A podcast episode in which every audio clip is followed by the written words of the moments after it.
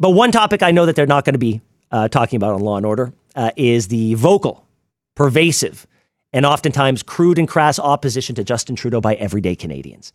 So I watched Law and Order last night, but you may have watched last night's UFC fight, which was here in Toronto. You might have caught it on TV. You might have hopped on social media this morning. So you know that the crowd was none too happy with JT.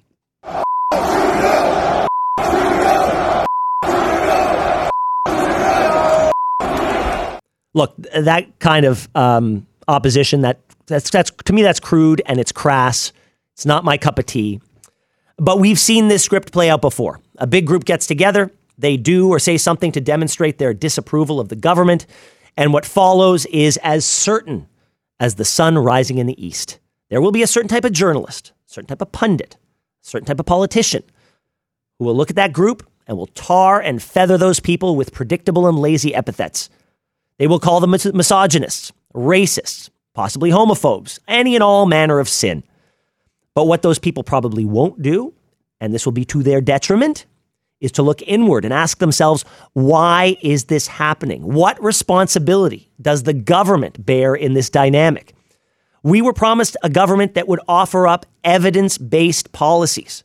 Well, in this case, the evidence shows that Canada is angry about a lot of those policies. So, what is Mr. Trudeau to do? I have a pretty unique perspective on this. Growing up in Ottawa, I witnessed truly toxic and abhorrent behavior directed at my dad and my mother, sometimes even us, the kids, from a lot of people, from journalists, respected journalists, politicians, everyday protesters. And it got to the point when I was a teenager that when a rumor started that my father might leave Canada, just up and leave his post as prime minister, and take over the leadership of the United Nations. A rumor, by the way, that was entirely baseless. I told my dad at the dinner table, I remember it as clear as day.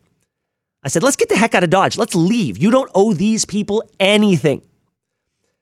And I imagined living in a city where nobody knew us and I had diplomatic immunity, which meant I could park anywhere with impunity and never get a ticket. Well, obviously, that dream, that posting, never came to pass. But my father never governed according to polls, and he accepted that the things that he was trying to do, the vision that he had for Canada, that was going to require making difficult decisions. It certainly wouldn't make people happy in the short term. I mean, it might not make people happy in the short term, but it would pay off in the long term. And where he went in the polls, up or down, that was par for the course. But he accepted that if people were angry, they were angry because of decisions he had made and at least in my eyes, he never begrudged them their feelings. Now, this government has lost the ability for self reflection and self analysis, if they ever had it at all.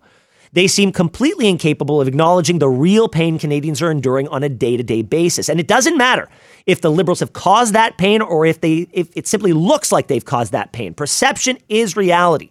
And for a PM who has built his brand on being kind and caring and empathetic, his stock position of repeating talking points about how he and his government have, are, and will continue to stand up for Canadians simply feels like disingenuous word salad cobbled together by a crisis management team that doesn't care about the everyday Canadian. When our Prime Minister went to Nunavut this week for a historic land transfer deal and essentially stated that the next election will be fought on the battlefields of green policies and reconciliation without saying a single word about affordability, housing, crime, diminished productivity, skyrocketing taxes and deficits, dwindling wages, or Canada's diminished role in the world, he is telling the electorate that he is governing in a reality shared by no one. So, my free advice to our federal government don't do what you always do. Don't blame Canadian anger on what you believe to be moral failings on their part. This anger is real and it must be respected. And while we're at it, Pierre Poilievre did not create this anger, nor is he amplifying it. I've heard that many times. I don't have any time for it.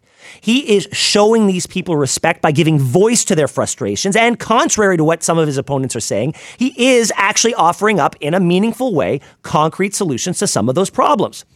Now, the wheels may very well fall off the Conservatives' growing bandwagon of support. It's unlikely, in my opinion, as this leader seems to foster discipline and respect from his caucus, which you need. You need everybody rowing in the same direction, and that direction looks like governing. It's also possible that the economy could improve and portions of this anger could subside naturally. But all indications, at least in my opinion, are that things are going to get worse before they get better. And unless the Liberal Party is willing to recognize their part in where Canada finds itself today, and more importantly, how Canadians feel about themselves and their country, then rude chants in a sports arena will be the least of Mr. Trudeau's worries.